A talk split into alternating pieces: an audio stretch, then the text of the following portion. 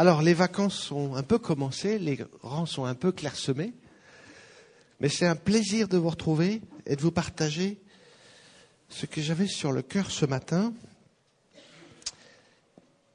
On va partager un texte un peu long, 18 euh, versets, qui, qui m'a interrogé et pour lequel euh, je voulais vous partager quelques réflexions ce matin. C'est un texte que Paul a écrit à l'église de Philippe. Et cette église de Philippe, c'est une église particulière parce qu'elle est dans une ville qui était jadis la Macédoine orientale, devenue la Grèce actuelle, et c'est une ville qui a disparu. Elle a été pillée, occupée, et au XVe siècle, elle a disparu, elle a été abandonnée euh, entre les mains des Turcs, elle a été pillée, on a fait de, de ces ruines des lieux pour extraire des pierres et construire des maisons ailleurs. Et je me dis, cette ville qui a disparu, qu'on visite aujourd'hui comme un site archéologique, eh bien, elle est chère à nos mémoires parce que Paul s'est adressé à cette église de physique, de Philippe. Communauté qui a disparu, une ville qui a disparu, et il nous reste l'instruction de Paul à des hommes et des femmes qui voulaient entendre parler de Jésus-Christ, qui ont voulu se laisser instruire par le Saint-Esprit. C'est une église qui était chère au cœur de Paul parce que c'est Paul qui l'avait fondée à l'occasion de son deuxième euh, voyage missionnaire. Et il y avait un lien d'attachement très particulier de Paul à l'église de Philippe. Cette lettre aux Philippiens est pleine de tendresse, de douceur, de délicatesse. Ce n'est pas une lettre euh, de doctrine, comme la lettre que Paul a pu écrire aux Romains ou aux Éphésiens. Il enseigne à l'occasion, il donne des nouvelles de lui. C'est une lettre pleine de tendresse, pleine d'affection. Et je trouve que cette, euh, cette lettre est un magnifique aperçu de la vie spirituelle intérieure de l'apôtre Paul. Au fond, comme il parle de lui, nous pouvons mesurer combien il est dans une croissance spirituelle qui, pour moi, m'impressionne. Par elle, par cette lettre, nous pouvons scruter son expérience spirituelle pour comprendre ce qu'est la véritable expérience chrétienne et découvrir combien sa maturité spirituelle se développait harmonieusement en Paul, un, homme semblable à nous. C'est pour ça que cet épître de Paul est appelé l'épître de l'expérience. Je vous propose de lire les premiers versets du chapitre 2 que je lis dans la version du semeur. C'est Paul qui parle, qui s'adresse aux chrétiens de Philippe, et qui leur dit, N'avez-vous pas trouvé dans le Christ un réconfort? Dans l'amour, un encouragement par l'Esprit? Une communion entre vous? N'avez-vous pas de l'affection et de la bonté les uns pour les autres? Rendez donc ma joie complète Tendez à vivre en accord les uns avec les autres. Et pour cela, ayez un même amour, une même pensée, étendez au même but. Ne faites donc rien par esprit de rivalité ou par un vain désir de vous mettre en avant. Au contraire, par humilité, considérez les autres comme plus importants que vous-même et que chacun regarde non ses propres qualités, mais celles des autres. Tendez à vivre ainsi entre vous, car c'est ce qui convient quand on est uni à Jésus-Christ. Lui qui dès l'origine était de condition divine, n'a pas cherché à profiter de son égalité avec Dieu, mais il s'est dépouillé lui-même. Il a pris la condition du serviteur. Il se rendit semblable aux hommes en tout point et tout en lui montrait qu'il était bien un homme. Il s'abaissa lui-même en devenant obéissant jusqu'à subir la mort. Oui, la mort sur la croix. C'est pourquoi Dieu l'a élevé à la plus haute place et lui a donné le nom qui est au-dessus de tout nom, pour que, au nom de Jésus, tout être s'agenouille dans les cieux, sur la terre et jusque sous la terre, et que chacun déclare Jésus-Christ est Seigneur à la gloire de Dieu le Père.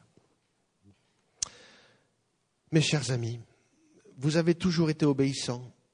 Faites donc fructifier votre salut avec crainte et respect, non seulement quand je suis présent, mais bien plus maintenant que je suis absent. Car c'est Dieu lui-même qui agit en vous pour produire à la fois le vouloir et le faire, conformément à son projet plein d'amour. Faites tout sans vous plaindre et sans discuter pour être irréprochable et pur, des enfants de Dieu sans tache au sein d'une humanité corrompue et perverse. Dans cette humanité, vous brillez comme des flambeaux dans un monde où portant la parole de vie. Ainsi, lorsque viendra le jour du Christ, vous serez mon titre de gloire, la preuve que je n'aurai pas couru pour rien et que ma peine n'aura pas été inutile. Voilà ce que je voulais que nous partagions ce matin. Et cette épître de Paul, cette épître appelée l'épître de l'expérience, elle nous invite, elle nous invite de manière particulière, je dirais, à mettre en œuvre notre salut. Vous avez puisé du réconfort dans le Christ. Vous êtes réconcilié avec Dieu. Il y a maintenant un encouragement que vous recevez par l'Esprit. Alors, à cause de cela, manifestez les signes de votre croissance. Rendez visibles les fruits de votre maturité spirituelle. Si vous avez reçu, alors quelque chose doit pouvoir se voir manifester les œuvres de Jésus-Christ dans vos vies. Si le Père a fait de vous ses enfants, alors vous êtes rentrés dans un processus de changement. Votre vie a commencé de changer, votre comportement, vos attitudes, vos décisions, vos relations ne sont plus les mêmes. Quelque chose est en marche. Un renouvellement de votre être intérieur est engagé. Vous êtes en train de changer. Et il nous faut chacun individuellement rendre ce changement visible, actif, sensible. Si nous sommes devenus des enfants du roi, des enfants du Père, quelque chose doit pouvoir être manifesté dans toutes nos relations avec autrui, dans notre comportement dans la vie. Et c'est ce que nous invite Paul à faire ce matin. Nous avons reçu de la part de Dieu le pardon, la réconciliation avec Dieu. Nous l'avons chanté. Et cette réconciliation avec Dieu nous donne aujourd'hui la capacité de pouvoir appréhender les relations aux autres, nos relations entre frères et sœurs, avec nos collègues, avec les gens que nous croisons dans la ville, sous un autre regard, dans une autre dimension puisque l'amour est une ambition à laquelle le Seigneur nous appelle, lui qui nous dit aimez-vous les uns les autres, eh bien Paul nous invite à vivre en harmonie les uns avec les autres. Et il nous dit même, par humilité, considérez les autres comme plus importants que vous-même. Eh bien, cette disposition du cœur, cette disposition qui considère avoir les autres plus grands que nous-mêmes, n'est pas une disposition de l'homme naturel. Nous en sommes incapables avec nos propres forces. C'est Saint-Esprit lui-même qui nous rend capables de voir dans les autres des gens plus grands que nous. Nous n'y arriverons pas seuls. Et cette disposition, elle a été plantée dans nos vies, dans nos cœurs, parce que le Saint-Esprit est venu habiter en nous. Nous avons été rendus capables de nouer d'autres relations avec ceux qui nous entourent. La parole de Dieu est formelle sur ce point et nombreux sont les versets qui attestent que le Saint-Esprit est venu habiter dans nos cœurs. Je les cite, mais vous vous en souvenez. 1 Corinthiens 3,16. Vous êtes le temple de Dieu et l'Esprit de Dieu habite en vous. Maintenant. Romains 8. Vous dépendez de l'Esprit puisque l'Esprit de Dieu habite en vous. Romains 8, 16. L'Esprit Saint lui-même est notre esprit, notre intelligence nous témoignent ensemble que nous sommes enfants de Dieu. 1 Jean 4. Nous reconnaissons que nous demeurons en lui et qu'il demeure en nous au fait qu'il nous a donné son Esprit Saint. Je termine avec Tite, chapitre 3. Cet esprit, le Saint-Esprit, il l'a déversé avec abondance sur nous par Jésus-Christ, notre Seigneur. Et l'épître de Jacques dit même que Dieu aime jusqu'à la jalousie l'Esprit Saint qu'il a fait demeurer en nous. C'est-à-dire que nous sommes habités aujourd'hui d'une nouvelle capacité pour vivre différemment les vies qui sont les nôtres, rendus capables. Et donc cette capacité doit pouvoir nous permettre de rendre notre chemin visible pour les autres. Mettez votre salut en œuvre, nous dit Paul ce matin. Et cette modification, je dirais, ce don du Saint-Esprit en nous, cette intimité avec Dieu qu'est la nôtre désormais, cet appel que Dieu nous lance de mettre en œuvre notre salut, eh bien, elle doit pouvoir se, voir, elle doit pouvoir se manifester. Et lorsque Jean, l'apôtre Jean, euh, pardon, Jean le Baptiste, parle à ceux qui viennent à lui et qui se repentent, se repentent de leurs œuvres, Jean le Baptiste leur dit à chacun, portez maintenant des fruits dignes de votre repentance. Maintenant que vous êtes repenti, maintenant que vous avez reçu le salut, le pardon de vos péchés, maintenant commence une vie nouvelle, par laquelle et à travers laquelle vous avez porter les fruits dignes de la repentance que vous avez connue. Et c'est ce qui nous concerne, nous maintenant. C'est ce que Paul écrivait aux chrétiens de Philippe, mais c'est ce qu'il nous dit aujourd'hui à nous. Portez, portons et que je porte des fruits dignes de la repentance que j'ai connue. Ces fruits, pour moi, dans le texte de ce matin de Philippiens, se révèlent dans trois directions. Et je vais succinctement évoquer ces trois directions qui témoignent de ces œuvres nouvelles dans nos vies. Premier signe de notre croissance, premier signe de notre nouvelle naissance, et appel que Paul nous lance, c'est que nous sommes désormais rendus capables de mener une vie digne de l'Évangile. C'est dans Philippiens, la lettre que nous lisons, juste avant le texte que nous avons lu, au verset 27. Philippiens 1, 27. Menez désormais une vie digne de l'Évangile. Qu'est-ce que c'est une vie digne de l'Évangile? Eh bien, c'est une vie qui prend au sérieux les appels que Dieu nous lance de nous réformer intérieurement. Cette réformation intérieure, c'est Dieu lui-même qui en est l'auteur, qui en est l'acteur, qui en est la puissance, mais nous avons à rentrer dans cette dimension par un acte volontaire. C'est ce que nous avons pu lire déjà dans l'épître qui précède celle de ce matin, en Éphésiens chapitre 4. Paul encore, en Éphésiens 4, nous dit, On vous a enseigné à vous débarrasser du vieil homme qui correspond à votre ancienne manière de vivre et se détruit sous l'effet de ses désirs trompeurs.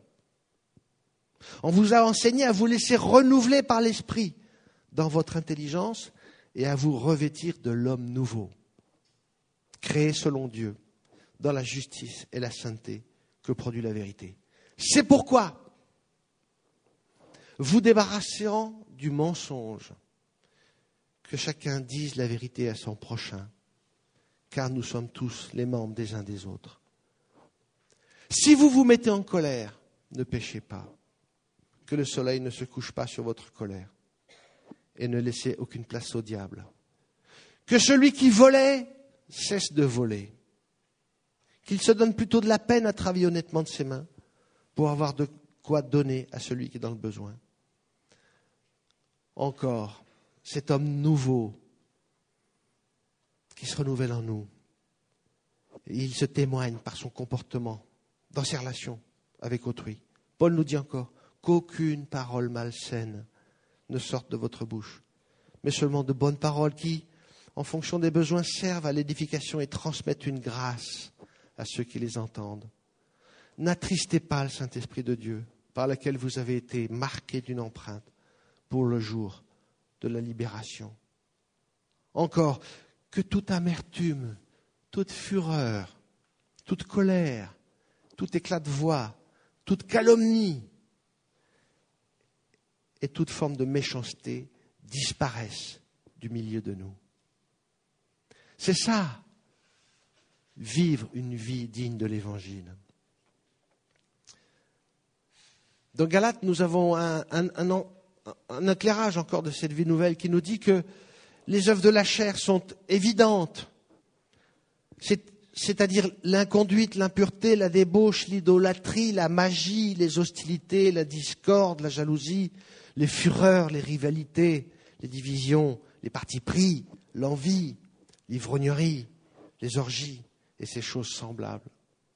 Je vous préviens, comme je l'ai déjà fait, dit Paul, ceux qui se livrent à de telles pratiques n'hériteront pas du royaume de Dieu. Car ceux qui sont au Christ ont crucifié la chair avec ses passions et ses désirs. Vivre une vie digne de l'Évangile, c'est crucifier, avoir crucifié, vouloir crucifier toutes ces œuvres qui sont des œuvres mortes de la chair, hostilité, discorde, jalousie, fureur, rivalité. Mettre en œuvre son salut, témoigner d'une vie nouvelle, c'est d'abord ça. Changer dans son comportement. S'abstenir de toute jalousie de tout propos indécent, de toute grossièreté, de tout mensonge. C'est le premier signe de la vie nouvelle qui est en Christ. Le deuxième signe qui est en Christ, de la croissance en Christ, le deuxième témoignage de la vie de l'Esprit en nous, c'est une nouvelle capacité d'aimer. Tout ce texte de Philippiens nous invite à l'amour. L'amour dont l'exemple le plus absolu est celui de Jésus, que nous avons lu dans le texte, à partir du verset 6. Jésus qui, dès l'origine, était de condition divine, est venu jusqu'à nous, a renoncé à tout, pour prendre une chair et une vie semblable à la nôtre et s'offrir lui-même en sacrifice. Sacrifice absolu de l'amour qui se donne. Par l'Esprit Saint, nous sommes désormais rendus capables d'aimer différemment.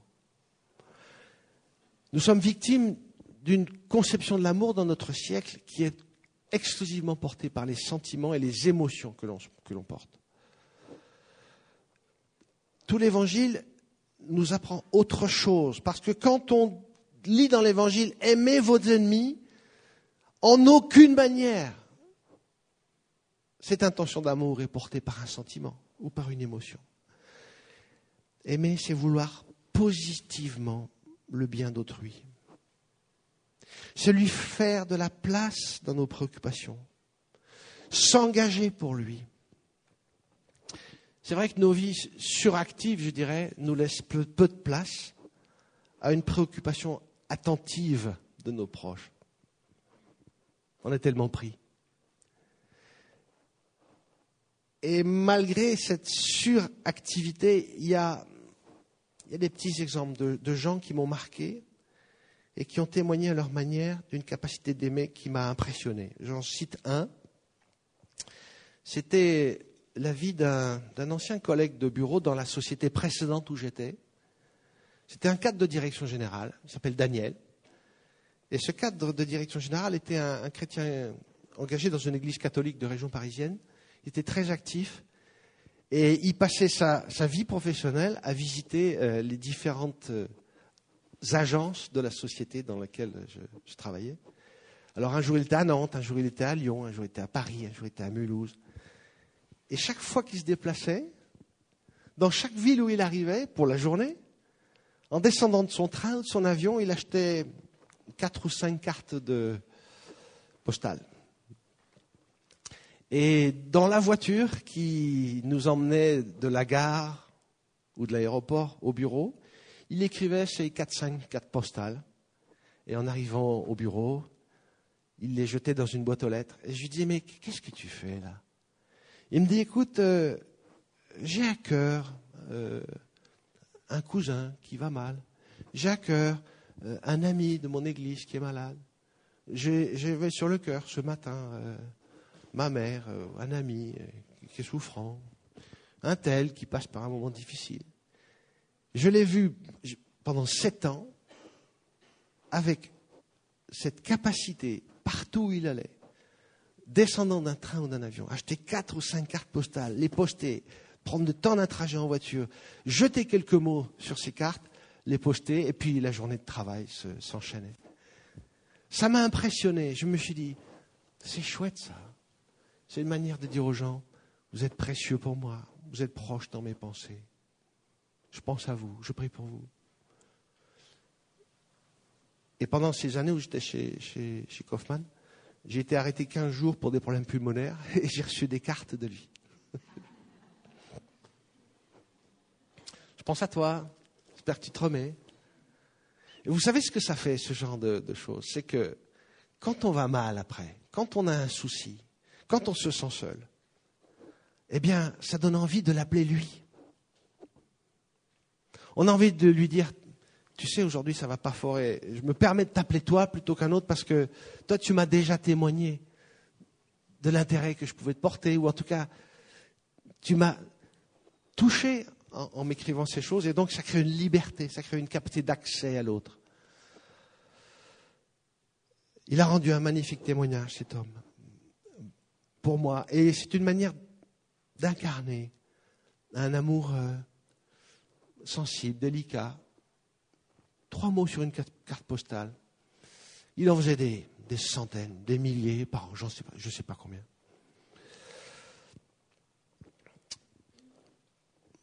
J'ai envie de ça pour moi. J'ai envie d'être euh, un auteur de cartes postales, ou en tout cas de m'inscrire dans ce filon-là, voyez, ce filon de la préoccupation des autres.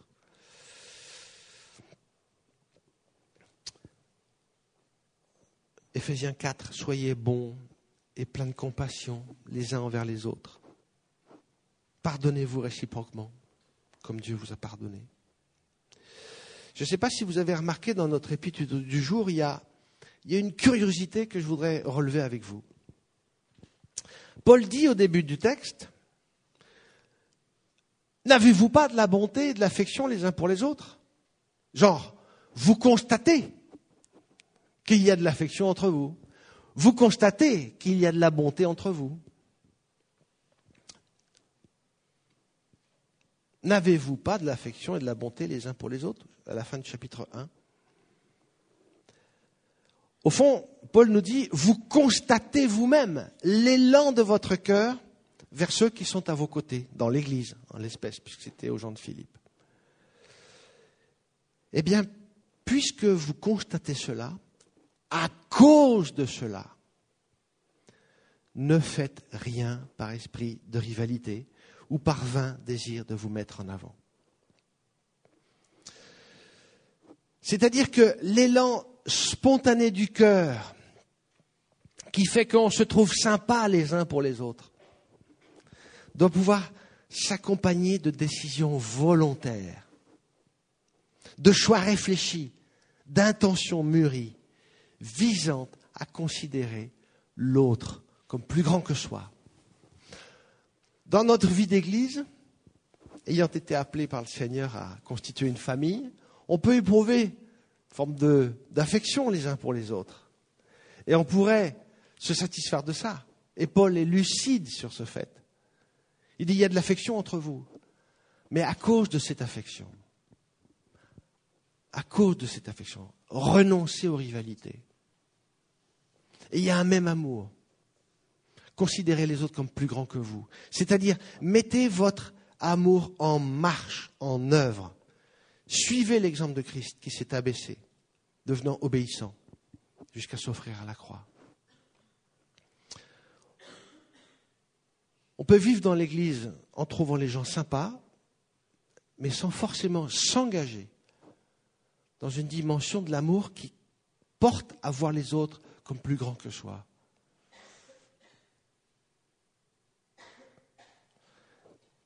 Saint-Esprit dans nos cœurs nous donne une nouvelle capacité d'aimer. Il nous faut juste la saisir et en faire une ambition. C'est le deuxième signe de notre croissance.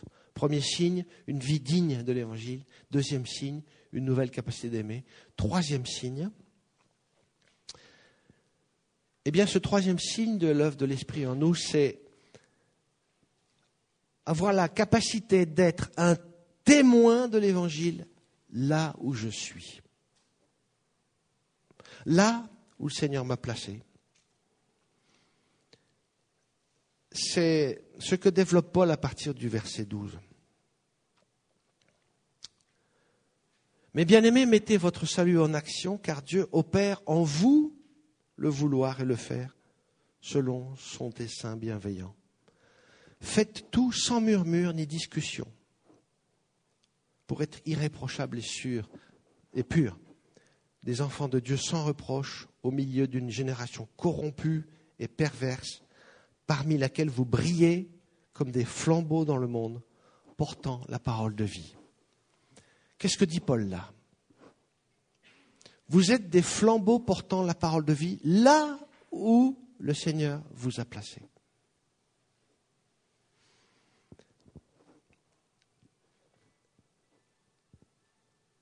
Qu'est-ce que ça veut dire? Évidemment, saisir toute occasion de pouvoir témoigner de sa foi.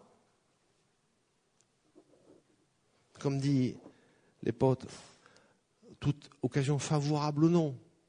Déjà, ratons pas les occasions favorables, ce sera déjà pas mal. Pour les occasions pas favorables, on, verra demain, on est en marche. Mais déjà, ratons pas les occasions favorables.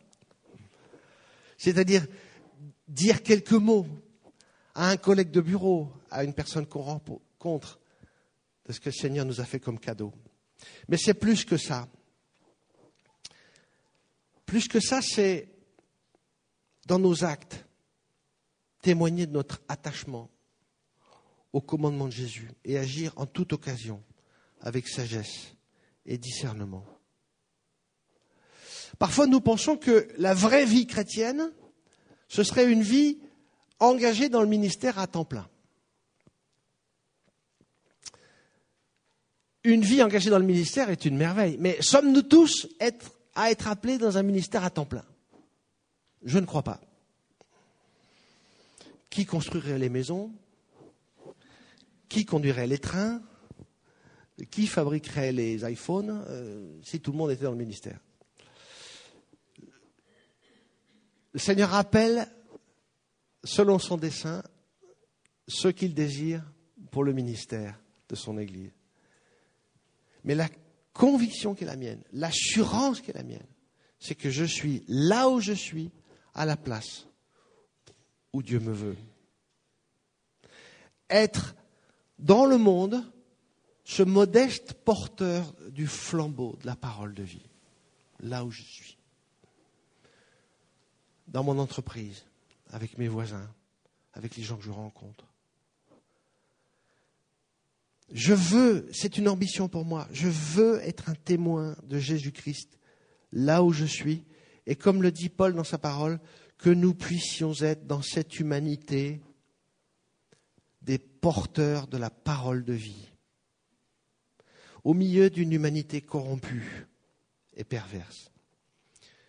Nous ne sommes pas meilleurs que le monde, simplement nous avons eu la grâce d'avoir été pardonnés. Et cette grâce d'avoir été pardonnés et le Saint-Esprit qui est venu en nous nous donne désormais la capacité de porter un autre regard sur ce que nous faisons, sur l'univers dans lequel nous évoluons, sur les relations que nous avons avec les autres. La plus belle démonstration de ce principe d'être un témoin là où Dieu nous place, je le trouve dans Éphésiens 6. Dans Éphésiens 6, Paul s'adresse à tout un tas de catégories de gens. Il parle aux maris, il parle aux épouses, il parle aux enfants.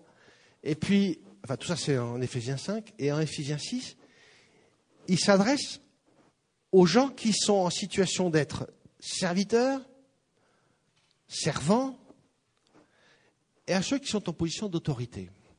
Il dit serviteurs. Certaines traductions disent esclaves. Vous qui êtes esclaves aujourd'hui, et esclaves du temps de Jésus, il y a 2000 ans, ça ne devait pas être de la tarte. Serviteurs, esclaves, là où vous êtes, dans la condition qui est la vôtre, obéissez à vos maîtres selon la chair. Obéissez à vos maîtres selon la chair, avec crainte et tremblement, dans la simplicité de votre cœur, comme au Christ. Obéissez à vos maîtres comme au Christ. Et cela non seulement sous leurs yeux, comme pour plaire aux hommes, mais comme des serviteurs de Christ qui font de toute leur âme la volonté de Dieu. Servez-les de bon gré, comme si vous serviez le Seigneur et non les hommes, sachant que chacun, esclave ou libre, recueillera du Seigneur selon le bien qu'il aura fait.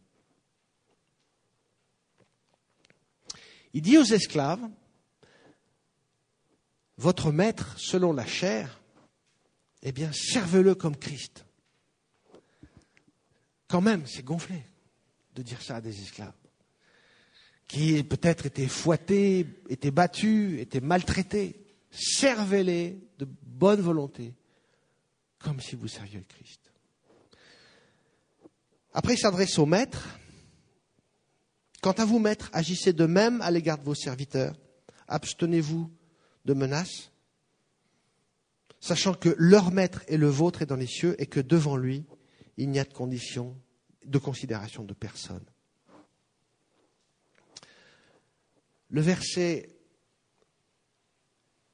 le verset 12, euh, je crois, vous le retrouvez, m'a longuement interrogé. Faites tout cela sans vous plaindre et sans discuter.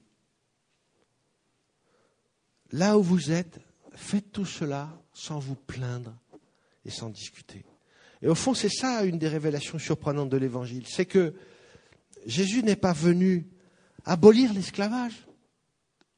Sans doute les esclaves espéraient que Jésus abolisse l'esclavage, mais il n'a pas aboli l'esclavage. Il n'a pas ordonné au maître de libérer les esclaves. Il ne l'a pas fait. Il ne s'est pas comporté comme un, révolutionnaire politique qui tendait à, renverser la société ancienne pour en promouvoir une nouvelle. Non, il appelle chacun à considérer que dans tout ce qu'il fait, tout ce que je fais, je dois le faire comme pour le Seigneur. C'est ça la révolution de l'Évangile. C'est qu'au fond, tout mon quotidien, toutes mes décisions, toutes mes pensées, tous mes actes soient en fait faits comme pour le Seigneur. C'est ça le troisième signe de la maturité spirituelle. C'est qu'au fond, en tout temps, je sois considéré que ce que je fais, je fais pour le Seigneur. Alors vous allez me dire, oui, mais on ne vit pas dans un monde de bisounours. L'injustice est partout. Le mensonge et la dissimulation nous environnent de toutes parts. Est-ce qu'il est juste que je subisse le mensonge? Est-ce qu'il est juste que je subisse l'injustice? Est-ce qu'il faut que j'avale toutes ces couleuvres Paul répond, il dit, faites tout ceci sans vous plaindre et sans discuter.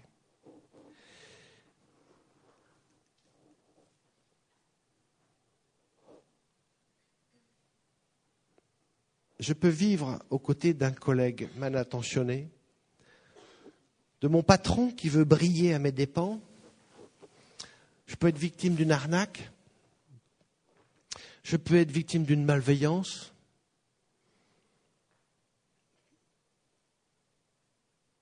Autant de situations qui me pousseraient à me plaindre et à regimber. Eh bien, dans toutes ces situations, Jésus nous appelle à, aimer nos ennemis et à prier pour eux.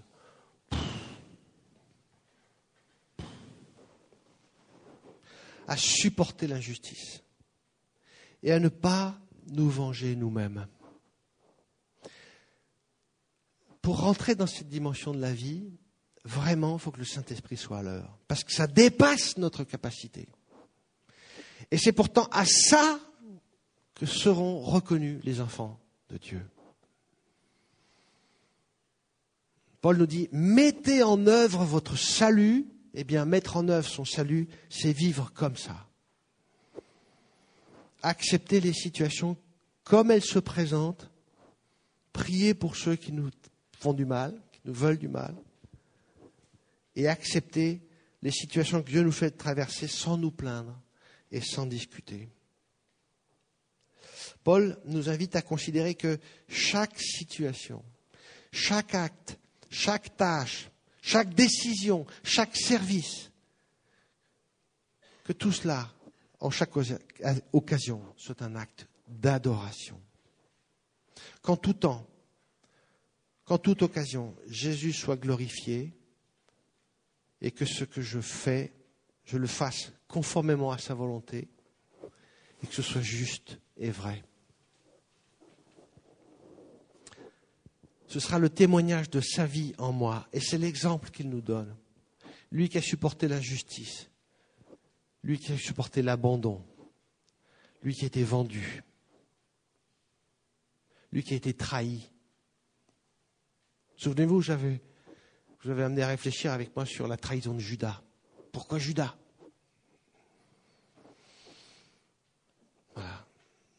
Le serviteur n'est pas plus grand que le maître, et au fond, nous sommes dans des situations où nous avons à vivre comme Jésus les situations d'injustice qu'il a connues lui. Qu'en tout temps, en toute occasion, mon attitude soit juste. Au bureau, à l'usine, au champ, à la maison, pendant mes heures de travail, pendant mes temps de loisirs, tout peut glorifier ou non mon Seigneur et mon Roi. Et cet appel ne concerne malheureusement pas que mes actes ça concerne aussi toutes mes pensées. Il y a encore des étages au-dessus. Hein. Il y a l'étage des actes, il y a l'étage des pensées. Au reste, frère, que tout ce qui est vrai, tout ce qui est honorable, tout ce qui est juste, tout ce qui est pur, tout ce qui est aimable, tout ce qui mérite l'approbation, ce qui est vertueux, ce qui est digne de louange, soit l'objet de vos pensées.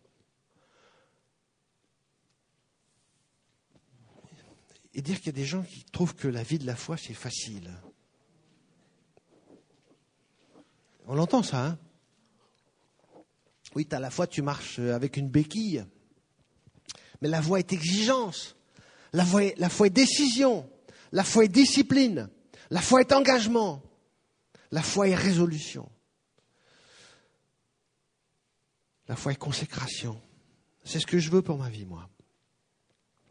Paul, dans ce texte de Philippiens, nous invite à une visitation de l'intention de nos cœurs, je dirais.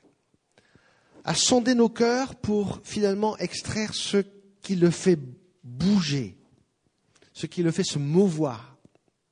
Il nous invite à examiner chacune de nos pensées, chacun de nos actes, afin de nous interroger pour savoir si nos pensées et nos actes glorifient-ils Dieu ou non.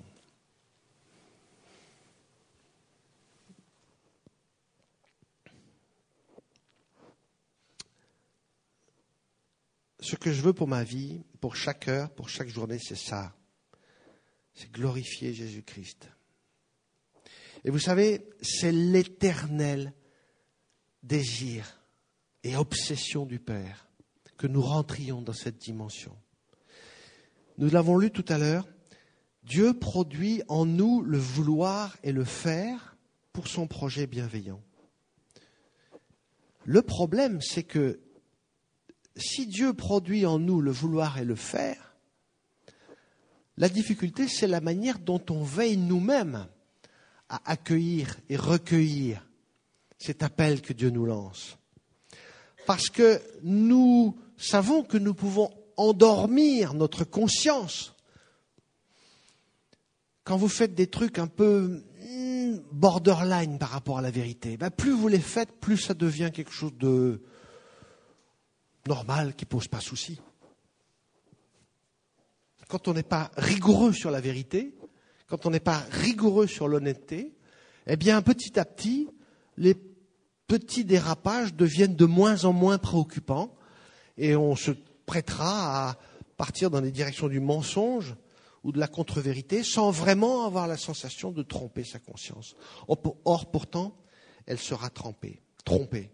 Eh bien, comme nous pouvons endormir notre conscience, nous pouvons tout autant étouffer le Saint-Esprit dans nos cœurs.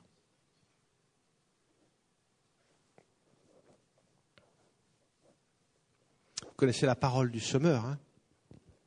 La parole pousse et elle est étouffée par les épines.